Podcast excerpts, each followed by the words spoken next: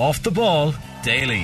A home for your favourite podcasts from Off the Ball, the performance rankings, a slight tangent, the crappy quiz, and you had to be there. Five goals in 20 minutes. It's just, you can't do that. Subscribe to the Off the Ball Daily podcast feed right now. The news round on Off the Ball. With Gillette, we don't just play the game, we change it. Gillette, made of what matters. This is News Talk. Now then, you're welcome along. So, Netherlands, France, Greece in Ireland's group, uh, about as tricky as it could get, really. If Ireland are going to make Euro 2024 via the group stages, it is going to be a lot of fun. Very happy to say, Stephen Kenny is going to take a call this hour on the show. So, Stephen Kenny coming up very shortly. We'll have Monday Night Rugby, Fiona Hayes and Gerry Thornley picking through. No other disappointment for Munster. Big win for Connacht in Galway, and then it was a 13 try bonanza between Leinster and the Sharks on Saturday. And then Dan McDonald will be along for the football show. There is Monday Night Football this evening. We have Nottingham Forest against Aston Villa, the uh, Roy Keane derby. The Roy Keane Roy management Keane derby. derby. Roy Keane, assistant manager derby. Roy Keane's on Sky Sports this evening, so he's just in my head there. That's why they got him in. Roy obviously. Keane's association with Villa is tenuous. but there have been so many good former players telling stories about Roy Keane's for time. there. falling out with various players. Look, we wouldn't have Gabby Agbonlahor making a living on Talk Sport if Roy Keane hadn't gone to Aston Villa. Yeah. Uh, you're very welcome, Michael McCarthy. Thank you, Joe. 53106 is the text number. We're at off the ball on Twitter. Rich McCormack with us as well. Hello. Evening, gents. So, Netherlands, France, Greece. Will we top it or will we finish second? what's, what's your what's your sense? Yeah. Well, I was already in the uh, FFS mood when Greece got drawn out. And then it just it seemed I just started laughing then. I thought it just it went from disastrous to funny. I'm in the mood to be positive, I think, uh, Joe, and I'm going to say that all of the games will be occasions in their own way, and we should enjoy them, and we'll see where we are. And sure, if we're going to get to the Euros, we're going to have to play these types of teams anyway. Uh, no point in going to the Euros as Team 24, finish last in our group, and if we're not good enough, we'll find out. So, look, I, I think France in the Aviva is actually something that's like that's obviously the first game. That's something we should be looking forward to and enjoy. Yes, there is the downside of the group of death, and then the upside is the amazing games in the group of death. Yeah. So France will be uh, March 27th. That's standalone. Like uh, I guess from a scheduling point of view, a lot of these games are standalone, or, or they have Gibraltar almost second in a double header, which really lets management focus in on those games. So Greece away in June, then Gibraltar, Dublin three days later. September is the tricky one, which is France away. That won't be in the Stade de France given the Rugby World Cup. Probably not even in Paris. But France away, three days later, Netherlands at home. That's tricky. What you've just said there is after uh, sending shivers down the spine of an awful lot of people who booked Paris, flights to go. Paris on Yeah. Saturday. They could well be right. I mean, I presume. Yeah. I had nothing's been confirmed yet, but I, we the, there was that weird thing yesterday where they said that the um, fixtures had to be re-examined because there was a clash, but then they came back out this morning and were confirmed was, as, yeah. as was. But we don't have venues, so I think that is actually it's important. I think I think if you've booked flights to the Netherlands, you're probably okay. You're going to be able to get around from one city to the other if they go from Eindhoven to Amsterdam or whatever. But yeah, France, you could be in trouble if that's suddenly in Marseille Yeah. Uh, or Nice or somewhere like that, then there's going to be issues with people who did book flights. But yeah, look, I mean, forgetting about all that stuff for a minute, away trip to France, away trip to the Netherlands, away trip to Greece, Mm. away trip to Gibraltar, all good trips. There's no Armenia, Kazakhstan, No. etc. No. on the horizon. So I'm again super positive here. Look forward to the Stephen Kennedy interview. Kennedy, Stephen Kenny interview. I know who the Ireland manager is, Jim. Mm-hmm. and uh, yeah, we're going to we're going to Germany, Richie. Yeah, I'm, I'm I'm not as downcast by the group as, as a lot of people because I kind of looked at it that, you know, we are third seeds and we were going to get two of those uh, quote unquote big boys in the group. I think it's a realistic aim to, to target 12 points from those Greece and Gibraltar games. And if you do, like, there's always that thing of God knows what Dutch team is actually going to turn up in the group. Uh, if there's going to be a change of manager, which I suspect there will be after the World Cup with Van Gaal uh, stepping aside, like they, they that could be anything, and they could turn up in, in a, completely two different teams between those home and away matches. I think France at home as well is a brilliant first fixture to try and you know register something, and if they do manage to take a point from that, then they can realistically target twelve from those Gibraltar and Greece games. Then you never know. I can't see us uh, getting 12 I don't share games. your respective senses of optimism at all. Hearing somebody else say it makes me super cynical. It's a disaster. Oh no, of course it is. Of course it is. Also, like I don't think we were going to get a big name in pot two. Regard there was two big names, France and England. Yeah. Not big names, but big big shots. Like how impossible to beat. Uh, you know, two of the best teams in the world were in there, and then there was a so- significant drop to the other teams we could have got. Poland's group is a joke. Like, Oh, some of them are very appetizing, you would say. Now, before we frame this as we've just been very, very unlucky, we have to be very clear and realistic about the fact that Ireland's Nations League performances over the last number of years have meant that we're in pot three as opposed to pot two. Could easily have been in pot two. The, the way uh, Finland have done it, the way uh, Bosnia Herzegovina have done it, we could have been in pot two. So it's it's really you know uh, if you look at the tenure as a whole, you have to say well yes, unlucky in this draw, but Nations League performances mean we were always, you know, in the possibility of being very, very unlucky. So there is that too. Greece uh, already guaranteed of a playoff, by the way. okay, We're not. And so nothing to play for. Well, we don't have anything to play for either, though. That's the thing. It doesn't matter. Our our position in the playoffs is irrelevant to this. Uh, no, I know that. which is stupid. I think. Yeah. Like I do understand. I like the idea that the Nations League plays into it, but I think if you finish fourth Yeah. and the team above you finishes third, No, I get and that. they're out, but you're not, you know. Dan, who'll be in actually between 9 and 10, did write a piece today, and he, he was just really stressing the point that we have to take the Nations League so seriously going forward because th- these are the real consequences. You get a group like this when you're not performing in the Nations League. So uh, there is that aspect. I think um, our odds of getting into a playoff are okay. Oh, they're pretty high. They're not as good as they were No. the last time. This isn't a well, we got the playoff anyway situation. This is not. It's far from a guarantee. There's, there's, and even then, it's like twelve teams and three go through. yeah. Oh no, that once we get to the playoffs, there's all kinds of hazards there. It's semi-final, Yeah. final job. We don't know who you'll draw. So what's going on? I thought we, I thought it was just easy to get to the Euros now. I no, thought it's not. We're in. Unfortunately, well, like I mean, eventually, I suppose we have to like not lose to Armenia and hold leads against. Do we need to Scotland expand the number of teams at the European Championships? to fifty something? Yeah. yeah. How many teams are there in Europe? Uh, whatever that, however many you're in that Macron European get together last week, that many at the Euros. Uh, so uh, here, Joe, does Mick still think the Nations League matches don't matter? As a text in, did you say they don't matter? No, I don't remember, but I, dou- I doubt I said that. I think what I was saying was in terms of the Stephen Kenny tenure, that the nation, th- this Nations League wasn't what we were going to judge him on. It was the Euros campaign, Yeah. right? I don't think I said the Nations League didn't matter. If I did, I don't know. Doesn't sound like something I'd say because I do actually understand how it works, and I actually quite like the Nations League as well. I, I suppose Stephen Kenny had to oversee a definite transition period because there was such a, an overhaul required. But I think any future manager, there is no sense of oh, it's the Nations League. We're building for the Euros or we're building for the World Cup. I think in future it's if you're not doing well in the Nations League, cut. I don't think we got like never again. It can be this. Oh, it's transitional. It's the Nations League because we're seeing the importance of it.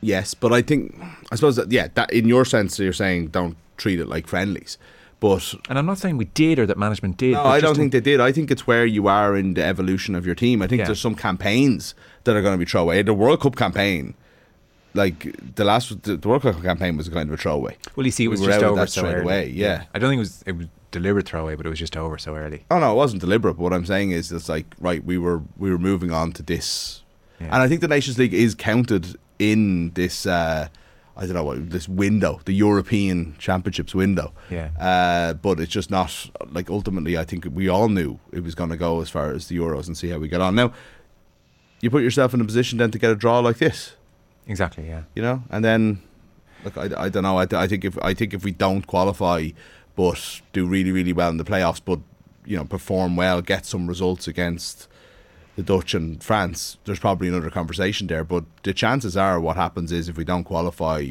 there's a new manager for the next World Cup. It's just you know, I mean, I just think that that's most likely the way it goes, and it's because of not necessarily just un- underperformance, but it comes from like the the length of tenure and stuff as well.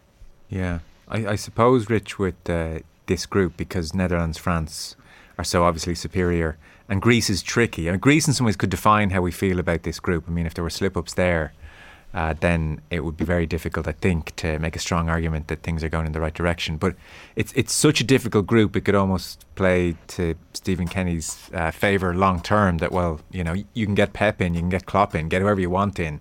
That's not a group you can really say Ireland should be getting out of top two.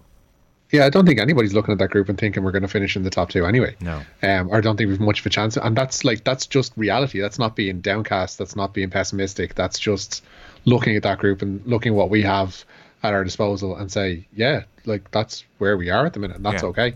Um, secondly, I recall a week or so ago, one Jay Molloy saying, "I can't wait until the international break is over, so we can stop talking about Ireland in such forensic detail." Yeah, let's move on. you, do you know what? Yeah, you, made, you, you made the best point of our opener there. So let's crack on then, because the news round is brought to you with Gillette Labs for an effortless finish to your day. Stephen Kenny is with us uh, later on this hour, coming up very shortly.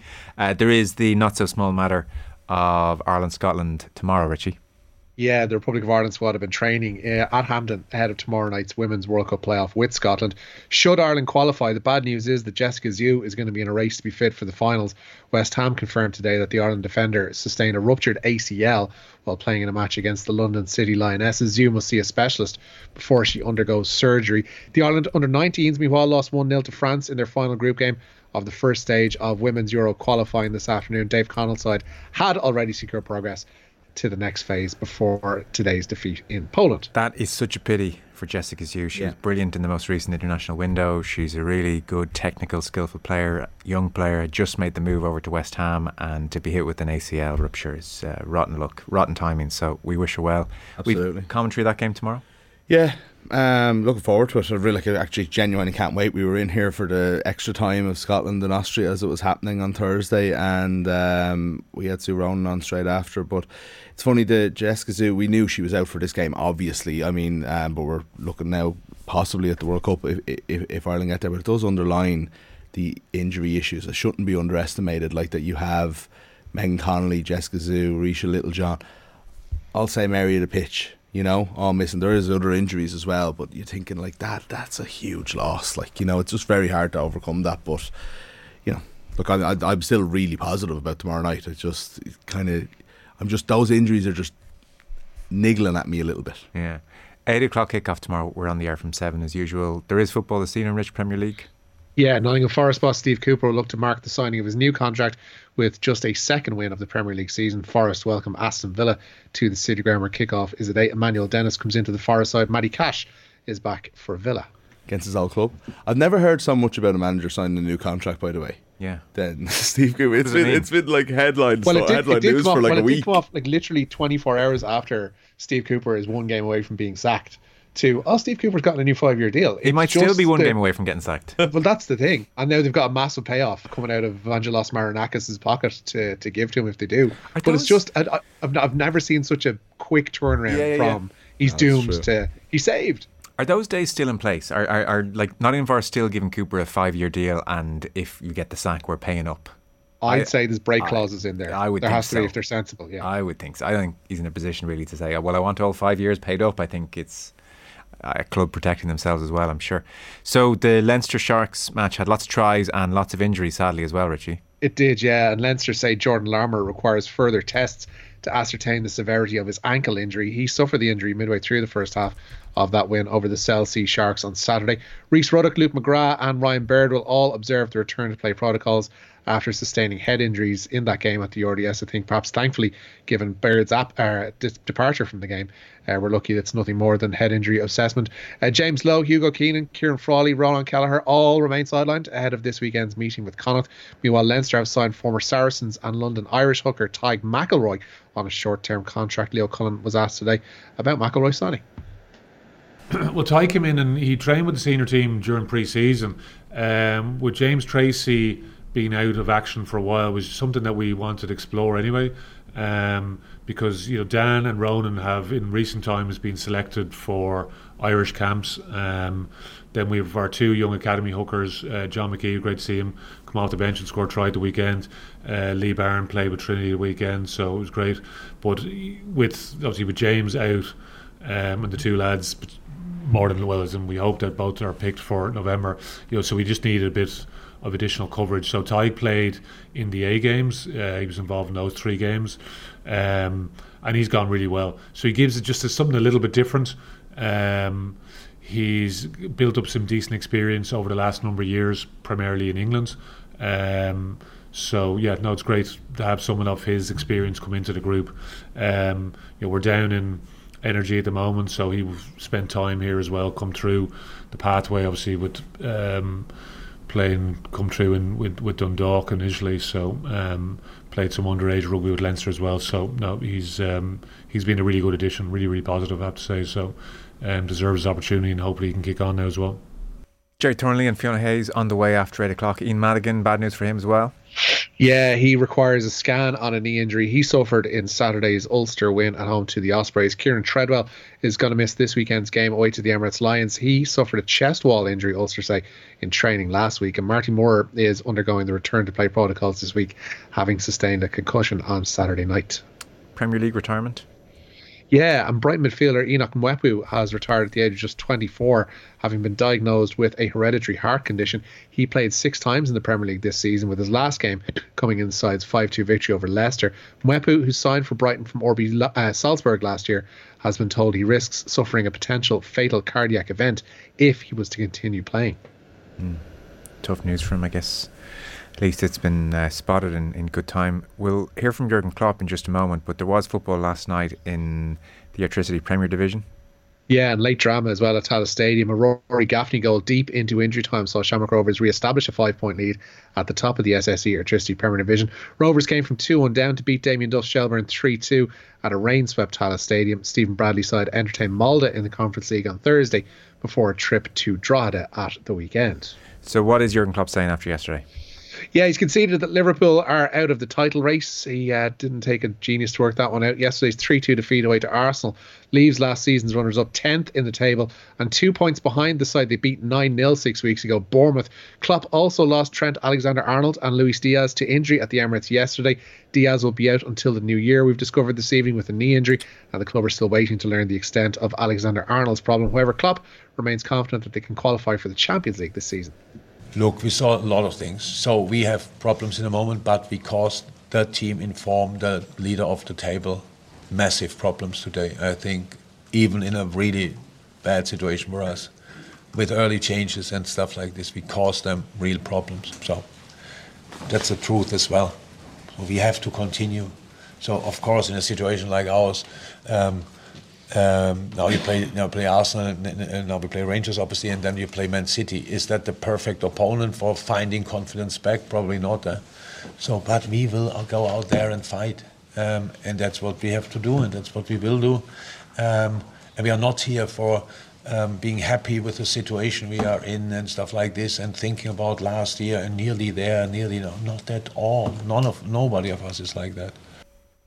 It's a hell of a fall from grace to go from last season to we did cause our Arsenal problems today. Yeah, yeah, fair point actually. Yeah, a lot of like Liverpool fans are kind of complaining about the referee, and you know I'm not saying they're without a point, but the fact is mm. I kind of fancied Arsenal from even before Martinelli scored after a few seconds. You know, it just it just felt like it was going to be their day, and Liverpool were doing well to hold on, to hold with them. You know that Diaz news, like, is. Um, we're very upset by that. I, I was just surprised. It's just, now, in fairness, I did have to go and check whether Colombia were in the World Cup or not. I didn't realise they hadn't qualified, so it's uh, less of a big deal now. When you yeah. say the new year, you're just thinking, geez, these players now they don't want to be getting injured right now with the World Cup around the corner. Turns out Diaz and Trent Alexander-Arnold are probably not going to the World Cup anyway. So. Um, not as big a deal, but not good news for Liverpool. Like you don't want to like Diaz is the one bright spark that they have almost at the moment. I'm so confused by the Salah stuff. Like I, I watching that game yesterday, and I know Nunez did his stuff, as John Giles would say, um, in the game, but it just feels like he has been demoted almost out of the attack. You know, it's like he is just there as a either a decoy on the wing or as a setup man, as opposed to someone who can get into position as the goal scorer that was Liverpool's top scorer for the past however many years. Uh, I know he's not in form. I know he's probably right to be taken off last night, uh, yesterday after whatever sixty minutes. Yeah. There's no uh, there's no problem with like taking him off or, or you know even dropping him if needs be. But he just does seem to be outside the game plan at the moment, which is the most confusing part of it. Well, I suppose this change of formation with the two midfielders means that Salah. I mean, it's not quite Beckham and Giggs territory, but he does now have to track back because he doesn't have Jordan Henderson behind him to Yeah. do his donkey work, and so in effect, Yeah. he is doing a lot more for the team in the wrong direction.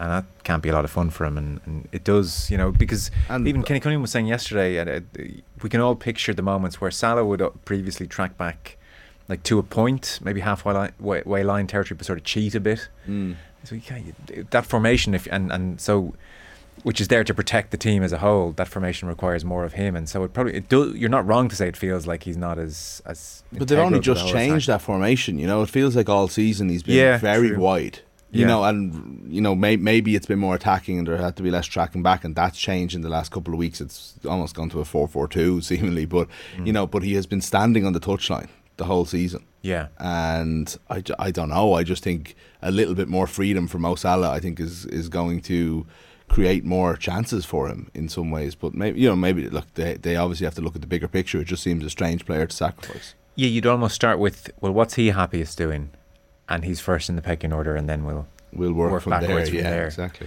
It was quite interesting at one point when the game was really uh, and Richie and, and Arsenal. They just looked younger, they looked hungrier, they looked fitter, they looked sharper. Just all the things we've been saying about Liverpool all season, and it was it was kind of amazing. Gary Neville made the observation mid commentary. He said, "Arsenal want the tempo of this game to keep up. Liverpool want to slow it down right now. You know that that's what they and that wanted, was, and, and, that was just never a hallmark. Yeah, that Ah, was never a the- hallmark. Liverpool teams in the past five years that it's the they wanted the game of slowed down. are. Yeah, Yeah, it was it was always faster, faster, faster. Make the opposition make a mistake, uh, recover the ball, and then go straight on the attack. And then you use your Mo Salah, and your, or your Luis Diaz, or Sadio Mane as well. As, um, it's a really worrying situation for them because it's like we mentioned on on the show before. It's it's not just that one area of the pitch or one area of the team is failing. It's that their success was so built on everything humming at the same time and at the same frequency that if one part doesn't, everything crumbles around it. And that's the situation they're in now, whereby they need to discover what's the part that's causing the failure and make sure that that doesn't spread to other parts of the pitch from then on. But that seems like a very tricky process at the moment, um, because like nothing seems to be going right. Their defense is, is playing horribly. Their midfield looks to be aging visibly game by game on the hmm. pitch. And then you have people like Mo Salah, who you could rely on for 20, 30 goals a season, have suddenly become some of the most ineffectual people on the pitch. And that's a difficult thing for to try and get right. And to be like to a degree, I'd say Klopp is probably gammon for this World Cup to come along because it'll give him a four to six week period to work with a lot of the players who aren't necessarily going to it Yeah. and try and get things right and then plug in the people who come back from Qatar back into that system and, and hopefully hit the ground running in January. And that's the best they can hope for at yeah, stage. kind of a circuit breaker. I would think at this point he's conceded the league and it's Champions League.